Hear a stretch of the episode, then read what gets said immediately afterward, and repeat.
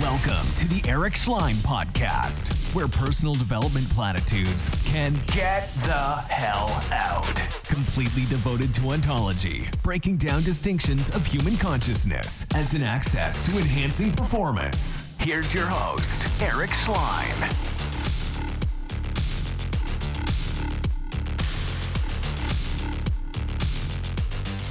Hey, what's up, what's up, everyone? It's uh, Eric Schleien with the Eric Schleien Podcast, and uh, we have Abram Rivers back on. What's up, Abram? Hey, Eric. Thanks for so, having me back. Yeah, for sure, man. So I wanted to talk today about the difference between understanding something intellectually versus actually getting it and thinking about things of seeing what's there, trying something on, and then discovering what, and then either impacts your life or it doesn't. This being an ontological podcast where I like to say that personal development platitudes need not apply, it's there really isn't many podcasts like this on the internet at all. And generally it's like people listen to these personal growth shows and it's interesting. And just, just like most of these seminars, right? It's like, yeah, this guy or this gal, and they'll be like, okay, here's some interesting principles and here's what to do. And of course, no one actually does them.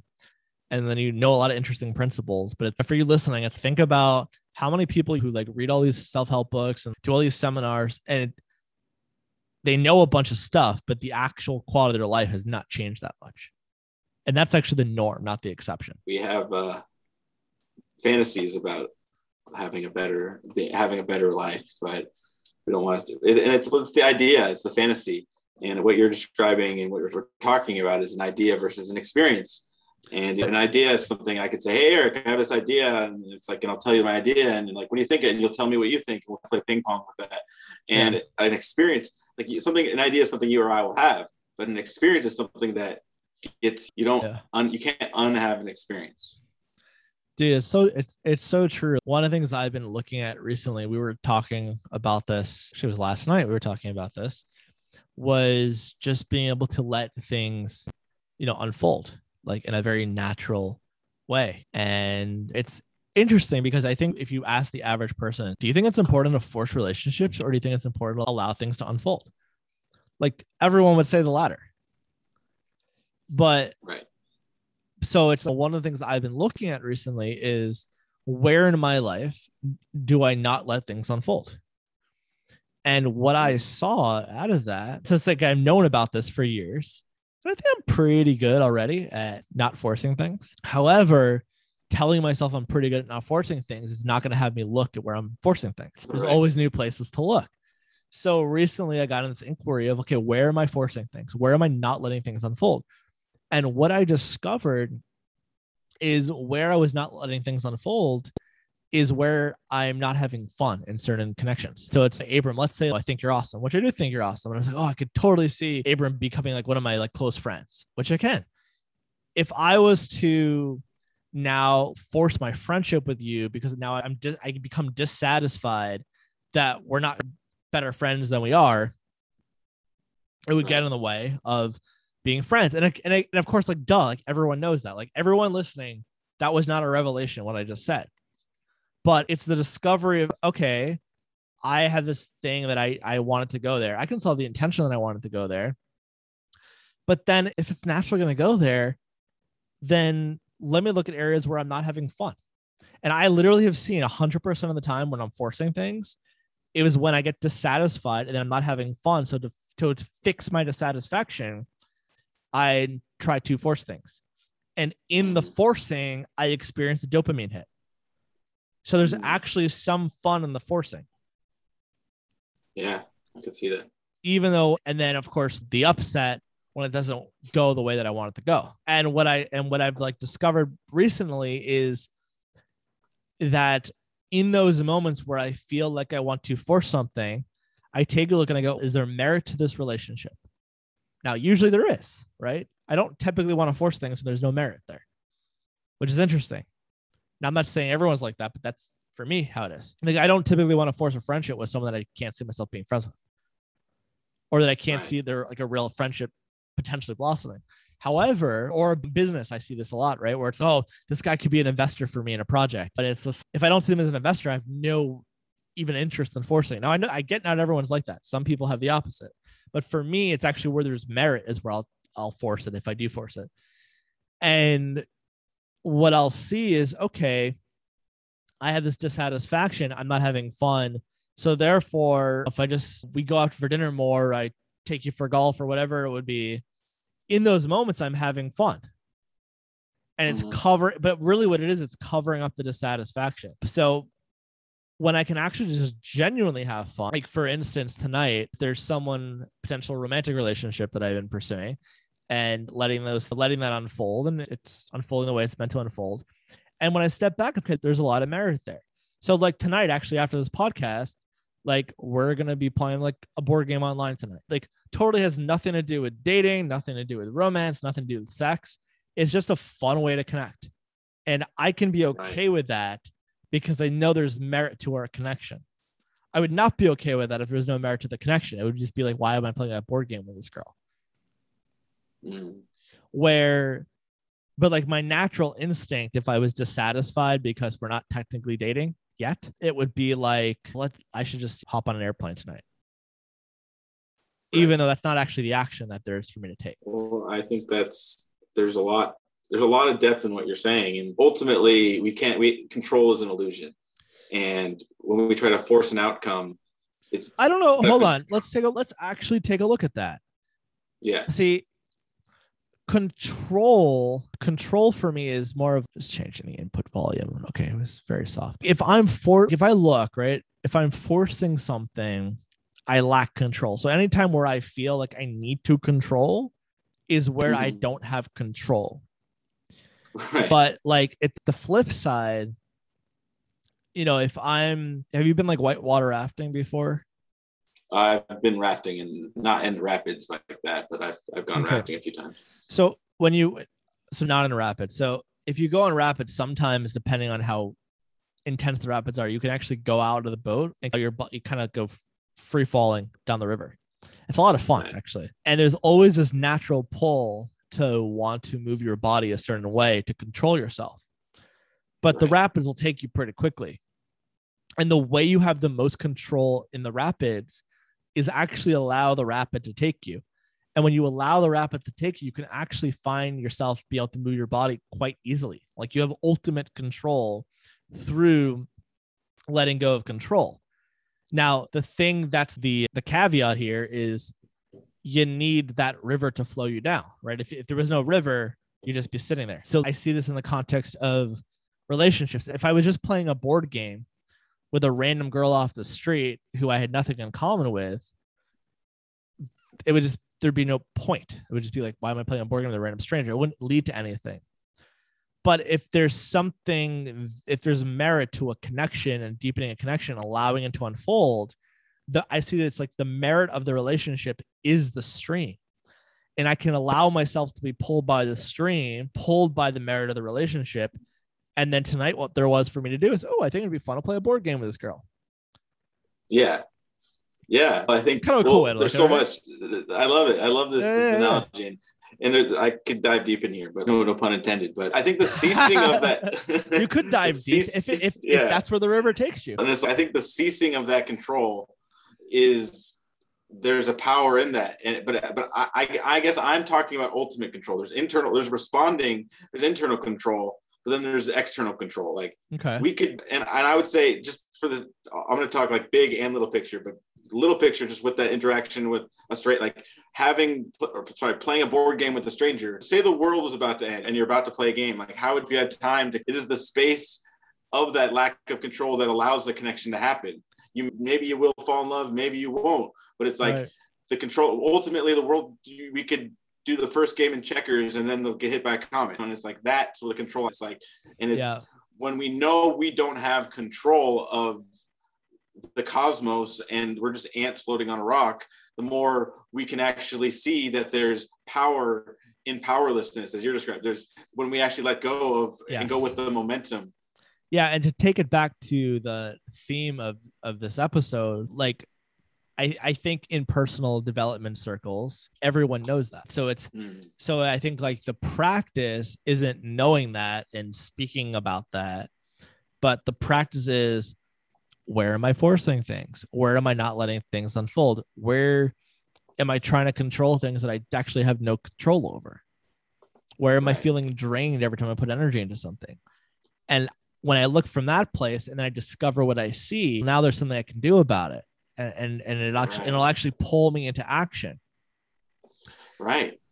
And I, I love that. Also, just going down that rabbit hole, this is what I was, what I originally, like when you talk about ideas versus experience. Take me down that rabbit hole, to, motherfucker. To, yeah. This is like where we're like religion and belief come in. When someone, when I have someone so much says, to say about this, but go ahead. Yeah. When someone, I guess there's two sides of it for me, more than two sides, but in this context, I when somebody asks me, do you believe in God? What do you mean by believe? What do you mean by God? And what do you makes you think that we're using, the, we pointing to the same things when we right, say those words? Right. And like in an Eastern philosophy, belief would be what you're doing. It's not what, it's not just a checklist. It's, uh, I believe in this and I believe in that. And it's, it's like, I'm overdone. Like a belief in an Eastern context is very different. Yes. And what, and I think this points to the greater point of, we do this in self-help, we do this in religion, we do this in science, it, like these dogmas of beliefs of what we say. And it, you can use the Bible as a brick and throw it at people and make them wrong, or you can use the Bible as a way to love your neighbor. And it's, and, and there's, there's you know, so much. Funny, Abram, you know what's the funny thing is that the more you dwell in like these ontological domain and keep looking and looking and acquire wisdom, you'll start to understand the Bible. Regard- like I'm not even Christian, but I don't know what your religion is, right, if you're even right, religious, right. But like you'll actually get the Bible better than most Christians who believe in the Bible. It's it, this is exactly it, and it, this is I've discovered. I was reading scripture for the first time a couple of years ago, like before I got into ontology, and, I, and after I yeah. had my own transformation yeah. experiences, I really saw. I read. I was like, huh, like this is pointing to something. This is more than just like a literal truth. This is pointing to something that. Trying to get and it's and, and then I would watch and observe like maybe a pastor talking about a passage from the Bible, and they'll read it and every word they're saying is true, right? But it would be like a pilot describing how to fly a plane, but or how to land a plane. Like, but you never land. They've, they've, never land. They've never I know. Done it I know. Before. Dude, I'm telling you, there was when I used to live in New Hampshire, there was a lot of these just like religious, like total fucking nut jobs, and they were like, I, I knew this one kid named Josh, and he was like, his dad was like a pastor, he'd go to church every Sunday, like hardcore, like into the Bible, which was like fine, and he would read the Bible every morning and blah blah blah blah blah, but you could tell, or at least I don't know anyone, but like I could tell he was literally like a guy talking about landing a plane who'd never fucking landed a plane. And one day he was like, I was like, Josh, what are you reading? He's like, oh, I'm reading my Bible. I'm like, oh, cool. What part? Right? Like, that'd be nice to the kid. Right? He's like, he's like, what part? And I don't remember what it was. And I'm just like, oh, wow. What I got is blah, blah, blah, blah, blah. And he looks at me. He's like, how did you see? How, wait, how did you pick that? You're not even, you're Jewish. You're not even, that's like high level, like pastor stuff. I'm like, dude, that's just like what I got from it. Because But it, and I'm not by any means like this theologian, but it's really interesting where like when you stop believing in the truth and you actually start looking to discover something for yourself, you can start. I've discovered a lot of these religious texts do come from original insights. It, and it, yes. And it, on that, when people wrote the Bible, they weren't writing a scientific dissertation. They were writing right. how with what was, how they knew how to be in the best way they knew how to like, it was a ritual. And, it's, right. and that's, And like and an example of scripture I point to is Ecclesiastes, and that's okay. something that it's, I, I highly recommend reading it because it's like kind of the nihilist. I'm it's overgeneral. I hope I don't get hate hate letters, but it's like if, if you honestly like the more hate letters you get, the the, the better you're doing. That's how I, I, oh, if I can only pray to God tonight. I see truth. For, I see I, I'm truth gonna pray. Scripture. God, I'm gonna pray for hate letters tonight. Jesus, I love you. Amen. Bring on the hate, my friends. Okay, go ahead. There's I love hate. I actually do love hate mail. It's like well, some I, sick twisted thing I have. But. Well, I love to talk. I love to talk to people that I disagree with, but I'm not saying I know truth. But I'm saying what the I do sometimes. Chapter, but I'm gonna I'll go back to that in a second. Ecclesiastes is like the nihilist chapter in the Bible that a lot of Christians and, and you know Jews as well. There's a lot oh, of famous scriptures, but they're basically the story. I they think it was Solomon that wrote it, the son of David. That okay. Solomon wrote, uh, and he basically this is like an older man.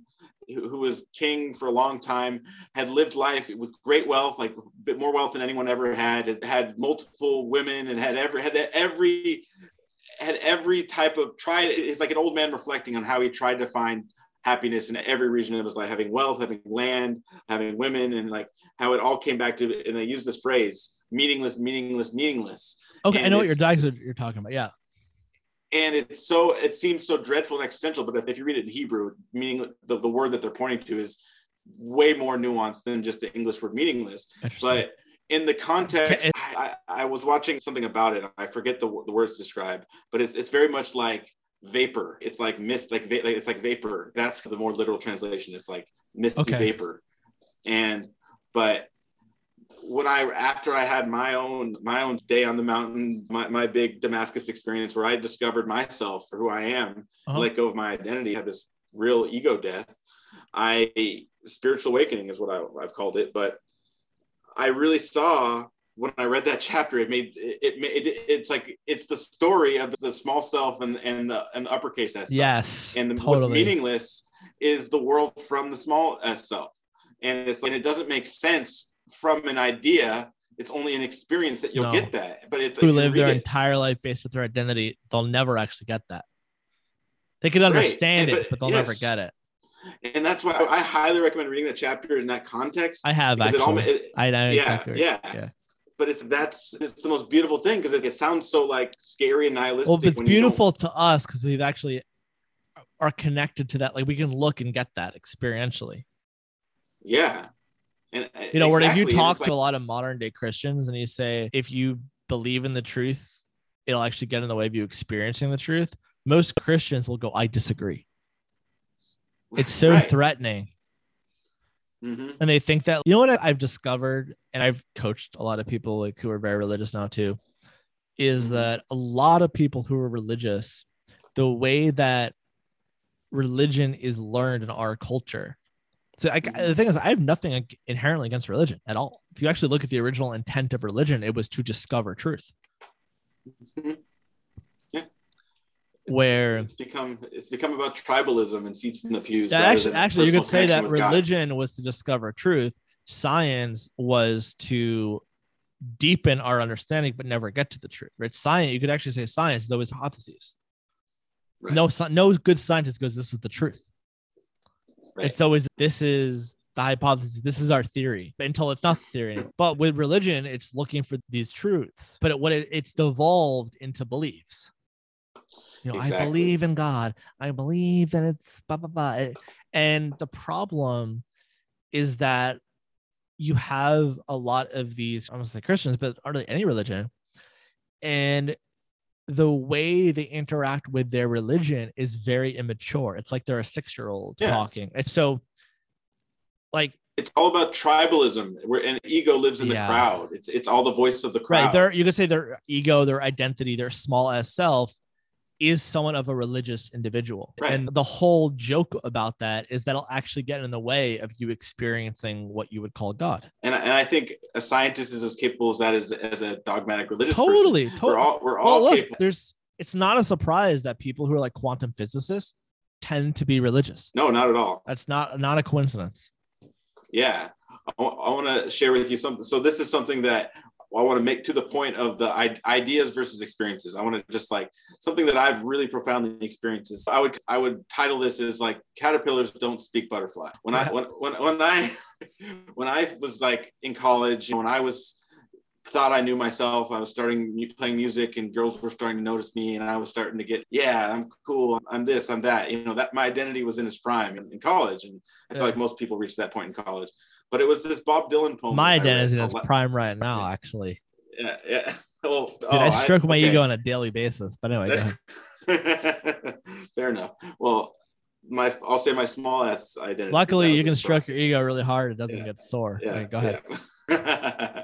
Well, so I read this poem by Bob Dylan. Okay. Uh, Last Thoughts on Woody Guthrie, yeah. and it rocked my world. It made me feel. It made me feel things that I didn't know words could make me feel. It made me th- realize that there's like like Socrates. Like all I knew is that I don't know. There's something way bigger in in this cosmos and in this in, infinite vast universe that I can't even describe with words that I have. And it was like this. It cracked open the door for me to look and say, all I know is that I don't know. So I'm going to look and listen to people that I don't understand and I don't agree with because I don't know. And it was like yeah. this, this new North Star. And like, if Bob Dylan had wrote a song or a poem that was just like, you need to find God, you need to find yourself. It was like, thank you. Like, what, what, it's, what do I do with that? It's just because you tell someone you need to tr- this, it doesn't mean that it's, and it is. And I think this is where art. That would be really, I'm sorry. It would be, a little, I just have this image in my head right now of Bob Dylan singing about, you need to like, you need to find, find yeah, yourself, totally. Find God, find yourself.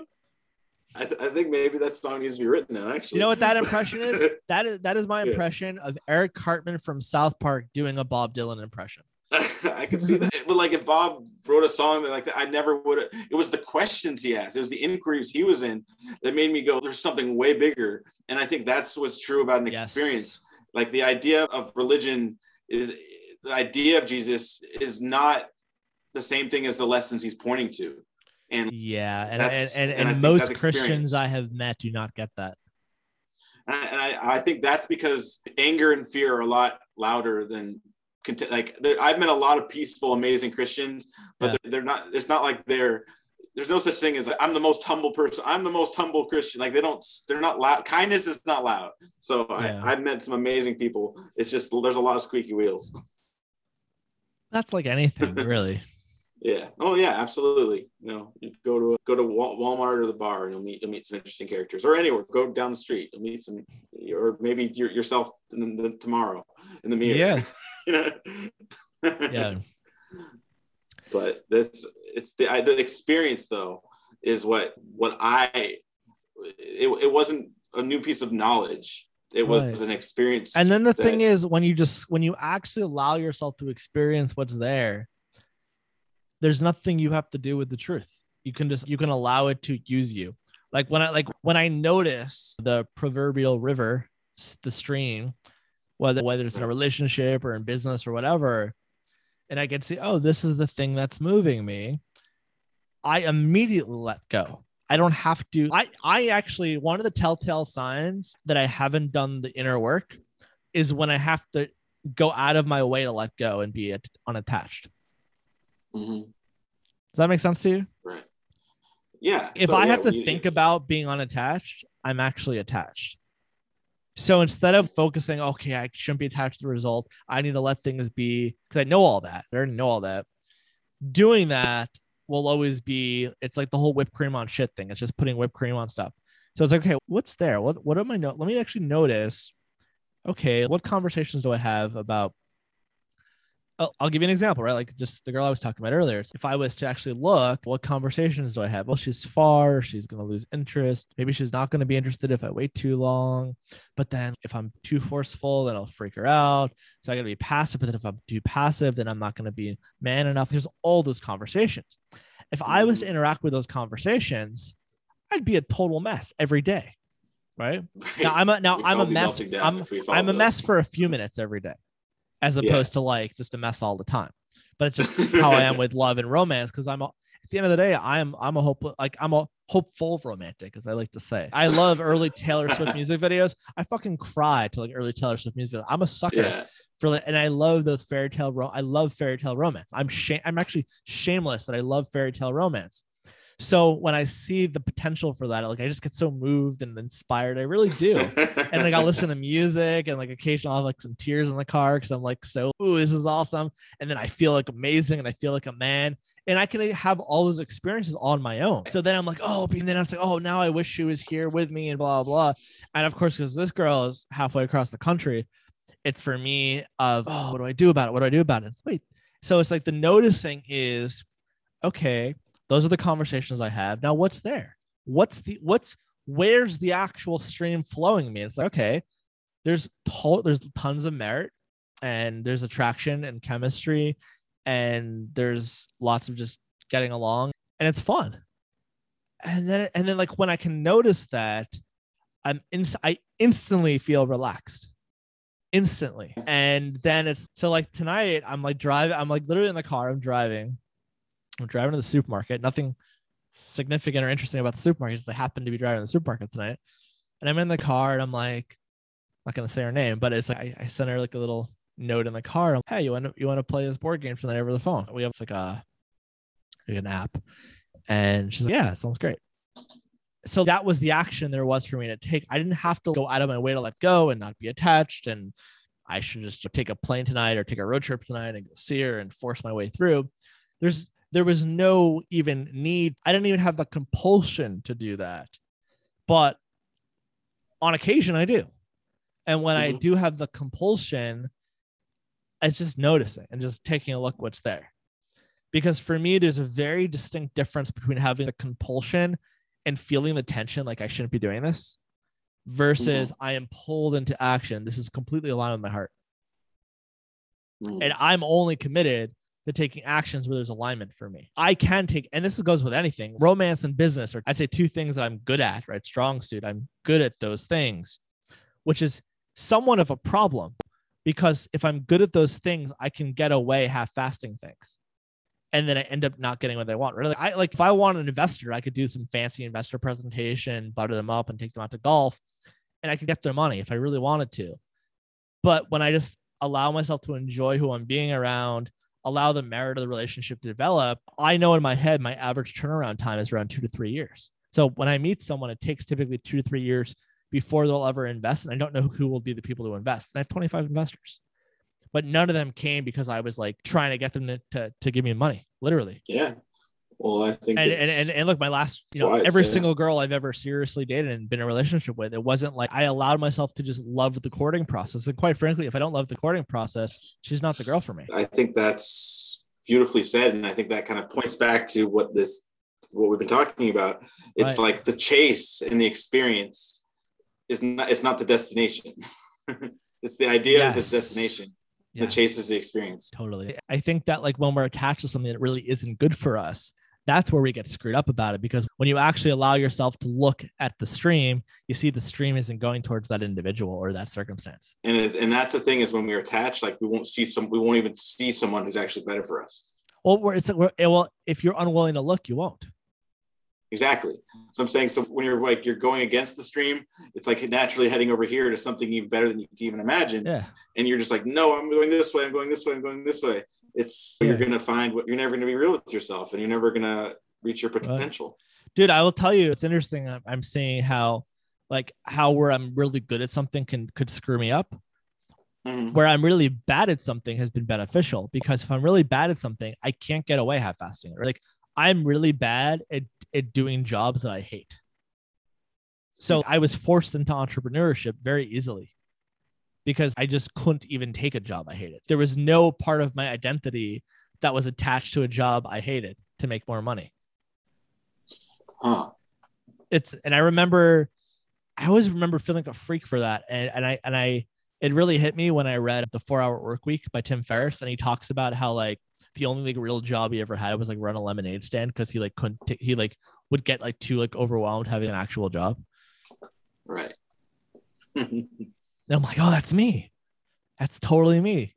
And then I saw, oh, this is actually a gift that I have that I can't handle this. I really wish, I really wish, but like there's a part of me that like wishes I was like terrible with people because then like I couldn't force anything, you know what I mean? Yeah. Like I know dudes, for instance, like I'm a little envious. Like I know dudes who are like really awkward and like, just like really shy and horrible with people.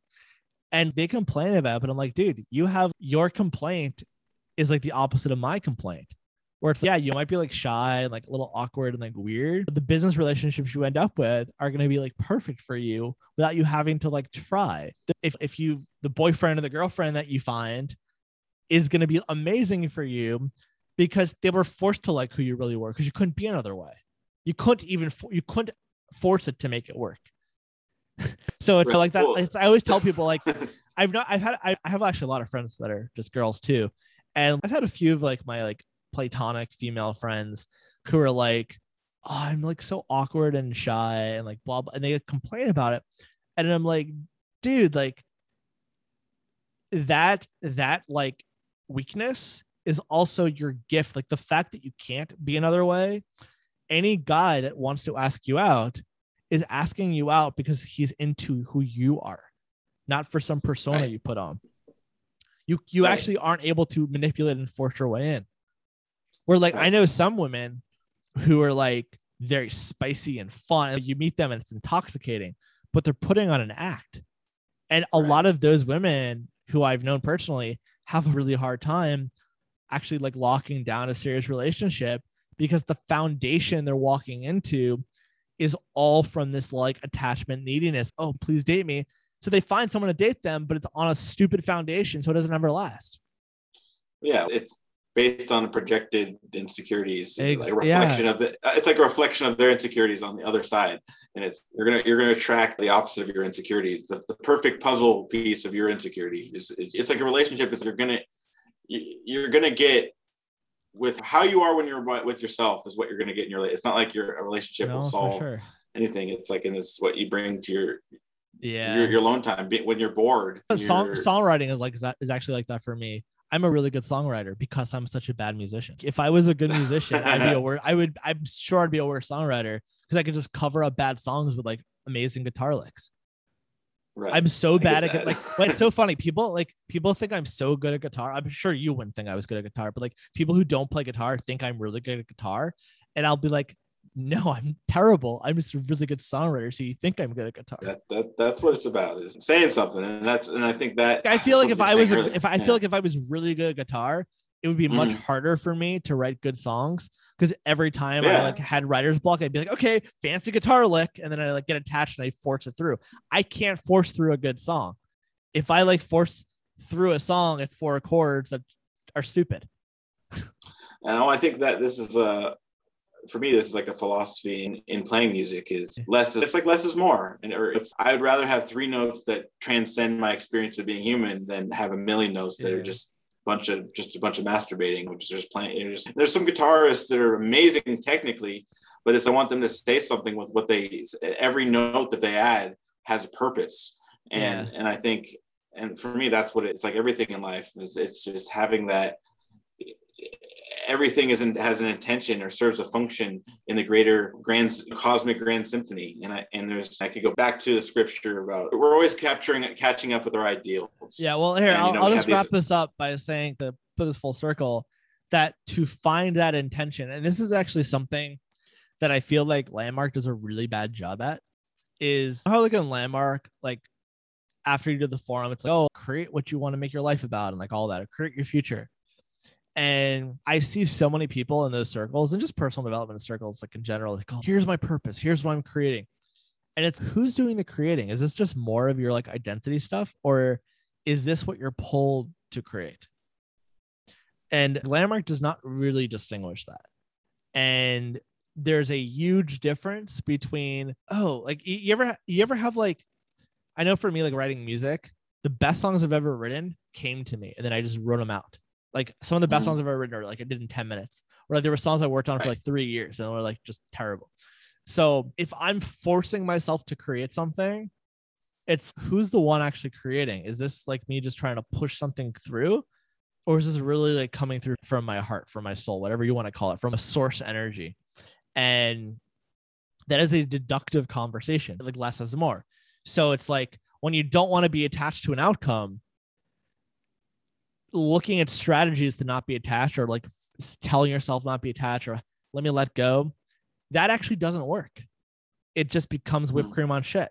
But it's like, notice, okay, where's that stream? Where's the natural flow? Where am I, what's in the way of that? What actions am I taking in the way? What concerns do I underlie have that are having me take those actions? Oh, I have a thing called if I don't talk to her tomorrow, then she might lose interest.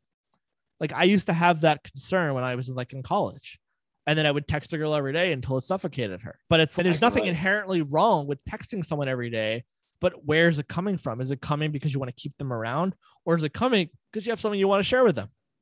Right. Is it coming from neediness, or is it coming from a fun adventure exploration? Of- but the difference is, let's say it's coming from neediness, which like you can always feel when you're being needy. So then right. just be like, okay, I'm not going to take action, not going to take action, not going to take action because I don't want to be needy. Neediness is still running you. You haven't actually got to the source of the neediness, because right. it's not because the source of the neediness isn't the neediness. It's usually, oh, I have this thought called, if I don't text her today, she may lose interest. Oh, I'm the one that created that thought. That's not even inherently true.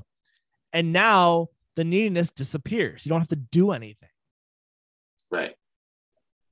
Yeah, no, it's the, it's true. And it's, we do this a lot where we get caught up in the symptoms and actually don't even acknowledge or look at the source. And I feel like this is oh, very, no. No. This, well, this is where I would distinguish between East and West. It's like West, we're very good at having, identifying with our disorders out here. We're very good at. Oh God, don't even get me started on that. That's a whole other, the that's truth a, out here. Dude, that's a whole other episode. I want to do an episode yeah. on that actually at some point. That's, that's, I'm going to write, I'm going to write that down. Cause that's, there's so much to unpack around that. And then of course I'm going to totally. be, you know, ridiculed for shaming people with mental illness or something like that. You know, that's gonna be the next attack that I have on me, but that's okay. I feel like everybody, like we can discover, we all can find, you know, what our inquiry to what our calling is.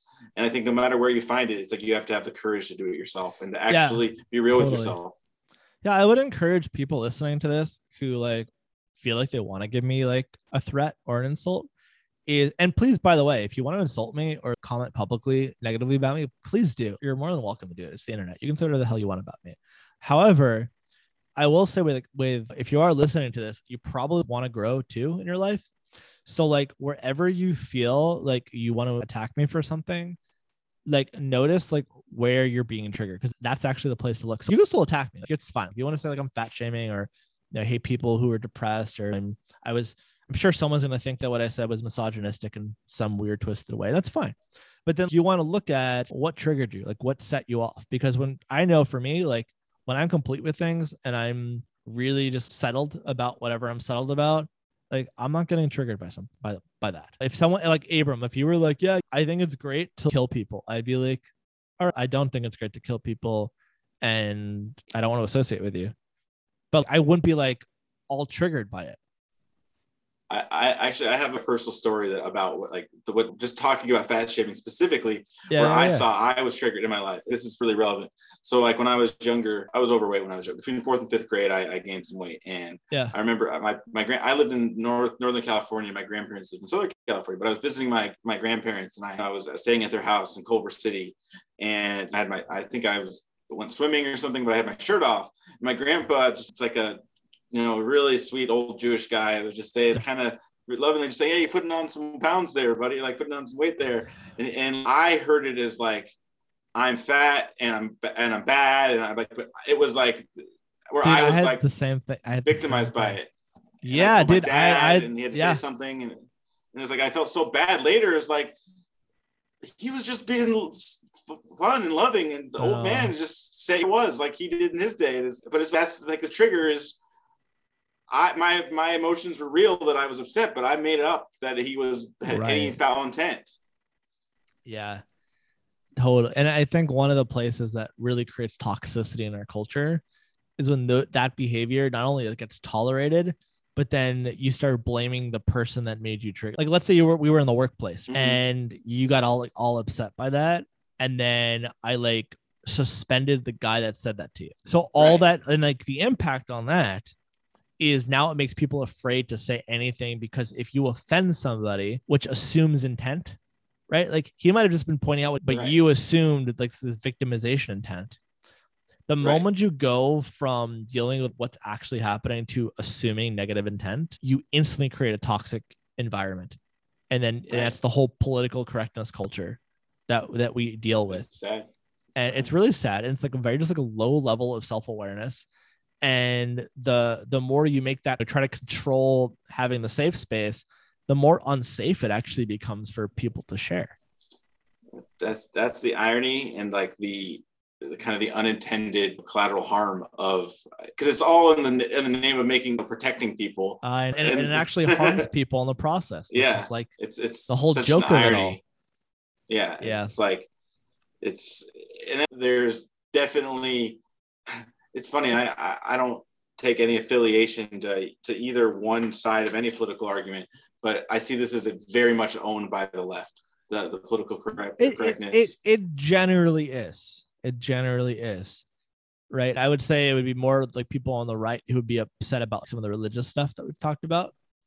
Right. But it, but in terms of like the political correctness, who's offending each other and victim culture, that that is generally the left. Yeah.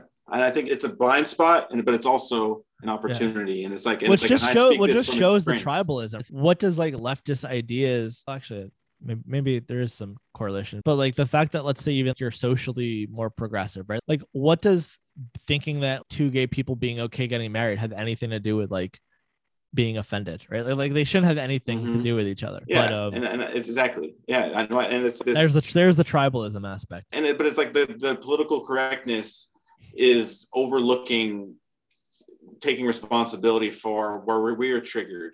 And I that's something I discovered for me in my whole identity story of where I don't belong. I was collecting evidence that I don't belong. And it's like everything people would say was something against me. And it's, oh, maybe they just said it because they said it. Maybe, no, and this is like an old adage as well, but hurt people hurt people. And it's everyone saying things that they're saying, and maybe they intended harm, maybe they didn't. But like, why are you getting, why are you letting them harm you? And even why if they you... did intend harm, who the fuck cares? Yeah, yeah, like you're letting them. You. It's like the same thing with res- resentment. Is resent right. I, this is one of the best definitions of resentment I've ever heard, is you drinking the poison and waiting for the other person to die. And it's, it's true. It's something that we, a toxicity that we have not distinguished collectively. And it's something collectively, that we, absolutely yeah. not. And the impact of not distinguishing that is we create these very toxic workplaces, and they start, it gives people in H R departments more power, but It, it it doesn't really forward society. It, I would actually say it it, it holds things back because it, it prevents conversations from getting worked out. We like, like it would be way it would be way more progressive if I was to say, hey, you gained a few pounds there, buddy, and you were like yeah. you got triggered, and I was like, no, actually, you're right, I did. And then in that moment, yeah. you can like actually just own it, like, you know, oh man, I'm a fat fuck, and that's fine, right. or I can do something about it.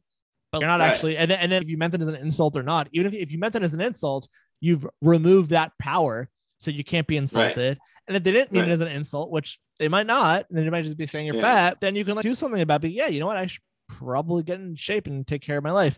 And then you could say, yeah, you know, like I totally got triggered by that. And then I actually saw that I have this whole thing about being fat. And it came from when I was like, in, you know, little, and people didn't like me and they made fun of me. And I'm just not being responsible for my health. And like, now I see that. So thanks for pointing that out. And then like yeah, it's complete right. and like you move fucking yeah well, but instead exactly it's, it. Hey, you gained a few pounds, then you get a call from H R. Yeah, you were harassing people, we need to fire you or have a restraining order. It's it's it's, it's so insane, right? And I think like just tying back to truth and experiences, like we we will ascribe truth to our labels, and and I think yeah. that's a lot of where the trap is. And it's we nobody owns truth. That's true. And and I think that's true. And I think and that's nobody owns it. Right. And I think that's you're entitled to your own thoughts, you're entitled to your own feelings, and you and, and I agree everyone should have their own right. values, but it's like you don't own it's you don't own truth. It's right. like you can you can't have anything or over or under anybody else, because you it's you're just an ant on this flying rock here. yeah yeah I have way more respect for someone who's an idiot and an asshole who's just gonna be like open with like their shit than some like weak man who's like passive aggressive and politically correct, who's wearing a man bun and a vegan, and those people actually are way more dangerous for society. I- ironic but yeah, regardless if you have a man bun or not, if you're ascribing you get what I'm coming a from. Way to be yeah I, well, I, I know. I'm just. I, I get it. There's man a, buns there's a, can be obnoxious. There is a. And, and, a, and look, a if you wear a fucking man there's bun, I don't, I don't give a shit. But like, there's a line between a man bun that works and doesn't. I get it. I'm I'm, I'm doing that to make a point. You get what I'm. You get what I'm saying. I know. I'm just kidding. But but I, I told. No, and you know what? To all the listeners with man buns, why offended? Fuck you. Just see a hashtag. Fuck man buns. You know. Yeah, I think your man buns look disgusting, and I still want to honor your right to wear a man bun. And I'm gonna like, think and they're it's, disgusting. It's your, it's your right, in, you're yeah. you're entitled to your man bun. And, it, and, and some girls think that's sexy, and good for them. I just, yeah. well, well I, th- I think it's, it, I think it's awesome to like to look at the conversation of our ideas, and that. No matter what our ideas are of the world and our worldview, that we ascribe what I, we believe on somebody else, we've already lost. We're already creating toxic. E- we're just ex- exactly. It's, yeah, that's the wrong question to ask. It's, yeah, it's like that's the real. That's the I real. Believe? Yeah, it's like the people who talk about toxicity, um, like, oh, you're being so toxic. You're being so toxic. I'm like, dude, you're offended by every fucking thing. Like, I don't go around telling people how offended and how toxic people are being. Like the people who actually are talking about it are the ones that like are the issue. there's a lot. There's a lot. There's a psychological term for that called self-projection. We, and we look for in the world what we see in ourselves or we don't want to yeah. see in ourselves. I guarantee you that Nelson Mandela wasn't walking around being like, hey, I think you're you're a racist. You're a racist. You're a racist. Or I Martin Luther King, I'm sure, wasn't doing that either. And, and, as opposed to, yes, it's important to like distinguish conversations we have around race and understanding historical roots and where people have been disempowered, but then it devolves to, yeah, you're racist. No, the way you said that, man, you represent, dude, you're the most judgmental motherfucker on the planet. Stop it. That does it's not forward irony. anything. I, I know. It's like they don't. It's, it's like it does like yeah. you calling people like the idea that you're assuming intent is who's the one being doing the judging. Mm-hmm. We're, we that, and that's our smallest self being judge, jury, executioner, and it's no. No. We don't, and it, it's funny. We're, we're very quick to not give compassion, and to so we do the same thing to ourselves. But it's, but we're so, yeah. but we're what annoys and here's the funny thing, and or call it irony or funny or whatever. But the things that we're most triggered by are usually something that we do. That and that's like the where you really something to look at. We don't even want to, and I don't blame people for not wanting to look at it. But at least take responsibility for. You know. The impact that you're giving on well, others there's, in there's every that, situation. The, there's the aphorism: "If you spot it, you got it." You ever heard that term? Oh, I've I've heard that. Like Henry Ford has a saying: "It says whether you believe it to be, whether you think you can do it or you think you can't, you're right either way." And it's like, it's the same thing. If whatever you believe, you're gonna look for, and you're gonna see, right. and you're gonna do. And yeah, that's, well, like, that's well, like my my whole thing is I can always see how judgmental people are being because I'm a judgmental motherfucker. Like my smallest self, super judgy. So when I'm like, oh, that person's yeah. judging me, that person's being judged. I was like, well, I bet I'm the one judging them about being judgmental, actually. Because there's lots of people, right. right, who go around the world, and, like they go into rooms and like you get the most judgmental people, and they won't even see it because they're right. just like loving people and ju- not judging people. Where I'm like, literally, we're all really like, oh, good at that. Where I'm like, seeing others, he's so judgmental. That person, that girl's so judgmental. He's so yeah, he's he's the way he's talking to that person. He's totally. It's wait, I'm the one judging them about intent. Like for all I know, they didn't right. just having a conversation. Well, and, th- and I think that's the practice. And I think that's the right. thing that you've created a structure for yourself is we're very good at, we're all experts at seeing it in others, but not in ourselves. Uh, and it's, that's what it takes is really looking in the mirror. Like maybe yeah. I'm not taking responsibility for my actions and my thoughts and my feelings. And oh, oh dude, them. It's like that alone would, would make such an impact for society. It's, if, if, if you say that to me and I was like, oh, you're overwhelming me right now. No, I'm feeling overwhelmed. And then I'm blaming you. It's like you said what you said, and that left me feeling overwhelmed. So there's something for me to look at that that because you could say that same shit to someone else and they don't feel overwhelmed. Mm-hmm. You know, I hate I, I, I the the fact that people don't realize that emotional states are you have nothing to do with other people. Is to me that's common sense. So I would just raise like that, or like sticks and stones.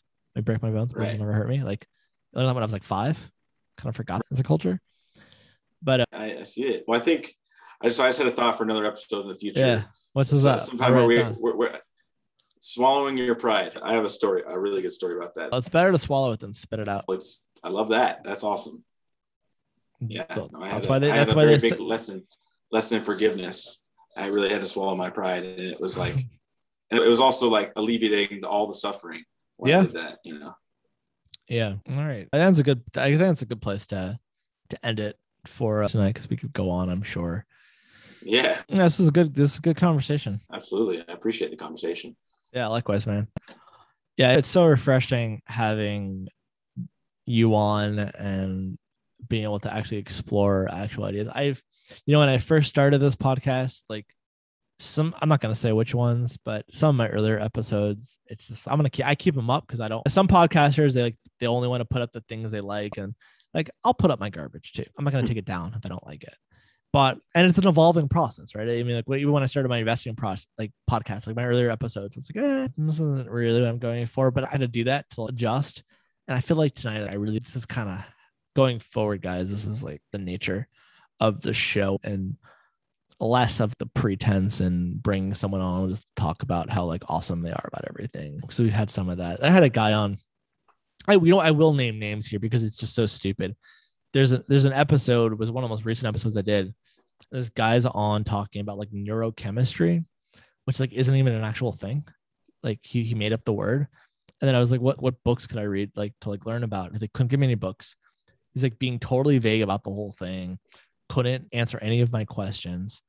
And I, and I, and I published it. And the guy's such an idiot that like he thought it, the he like thought the interview was great. And I'm like, you realize you make yourself look like a dumbass. But I published it. And the reason I published it was, you know, I don't want to take bullshit on my show. Like I'm, as you notice, like I question things. Like if it's, what do you mean by that? And and you can't answer that. Like something odd, odd about that. You're like, oh, if you're like, yeah, I have a strategy. Oh, what's your strategy? It's an interesting strategy. I think strategies are interesting. Let's talk about strategies. And if you were doing that, I'd be like, dude, you don't know what the fuck you're talking about. But some people hide behind that shit. So they can expose themselves. It's fun having you on because you're actually like doing shit and, and at the source of stuff and not just like your head's in the clouds too, but it's not just in the clouds. So we can actually like be grounded yeah, in something. I think, oh, I think that's the beauty in partnership. I think McCartney wouldn't be able to go as far if, without Lennon going. Oh, hell no. I think, I'll be honest, I think McCartney sucks by himself. I think Lennon. Well, that's my point. Like, that's I, my point. I actually think McCartney is the worst Beatle. Like, I think Ringo's just, you can't hate Ringo. Like, just be honest. Right. I think the sum of Lennon and McCartney is better than either one of them.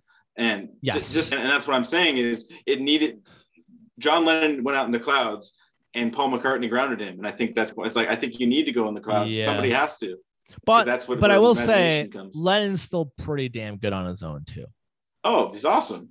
Yeah. He's awesome. I just think like that partnership is I'm actually really excited about the Beatles. There's a new documentary. That oh, I'm doing. so excited for that. You saw that trailer? Like it's yeah. I never knew that footage existed. Okay, I Abram, like, Abram I I saw the trailer and I started crying. That might be the yeah, only trailer same. I've ever I've I like I actually started crying watching the trailer. Yeah. I was like How did I was, this, it hit me this exist? Too, yes. Yeah. I had no idea. I had no idea. But, but I think that will accentuate a lot of people's theory because that's priceless to be a fly on the wall while the Beatles are oh, are, I know. Are, are writing and collaborating. And it's it's insane. But well, I did you ever I watch see, the, the Beatles anthology D V Ds that came out? Like, it was like fifteen I've years watched ago. Some of them. I have not. No, I mean, I've heard all the it's songs. It's long. It's really, watched. It's eight hours. It was yeah, really yeah, good. Yeah. You watch it once. Yeah. It was really good. Yeah, yeah, yeah. I have a feeling this is going to be better.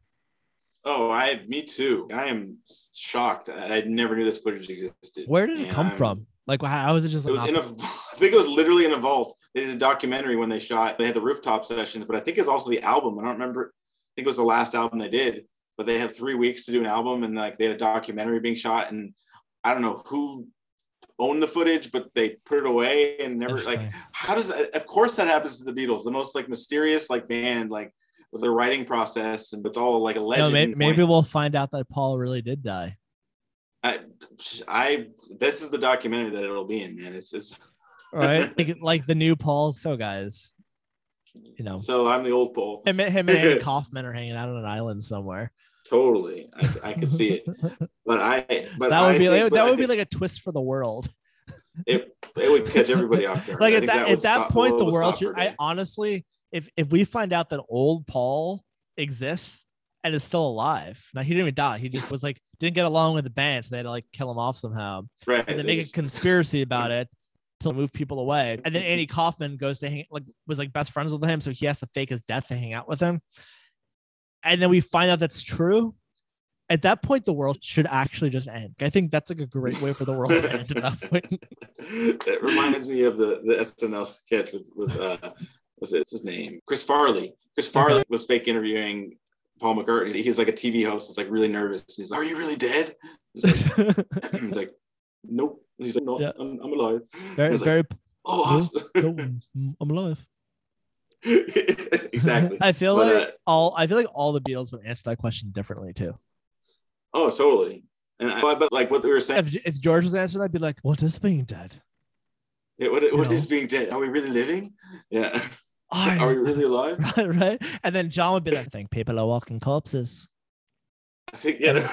Am I? Or maybe you got to punch him in the face and, dead. and find and, walking dead. and find out. And then Ringo would be like, dude, that would be the different responses. I, I think, well, I think two there. And then, and then Pete Best like, would be at his apartment right. being like, guys, why aren't you? I'm alive. Guys, I'm here. I'm alive, everybody. I think that's, but to that point of the Beatles, that partnership of Lennon yeah. and McCartney, Paul grounded Lennon and they were both and we were all better off for it. Dude, this is gonna be like the after hours interview. Like, I'm, I'm gonna clearly stop this before, but I'm gonna publish. I'm gonna publish like the Eric Schleien podcast after hours, and it's just gonna be this conversation yeah. afterwards. Hey, dude, totally you should. Cool. All right, man. Have a good night. This is fun. We'll talk yeah, soon. All Sounds right. Good, man. See you, man. All right. Night, Bye. Man.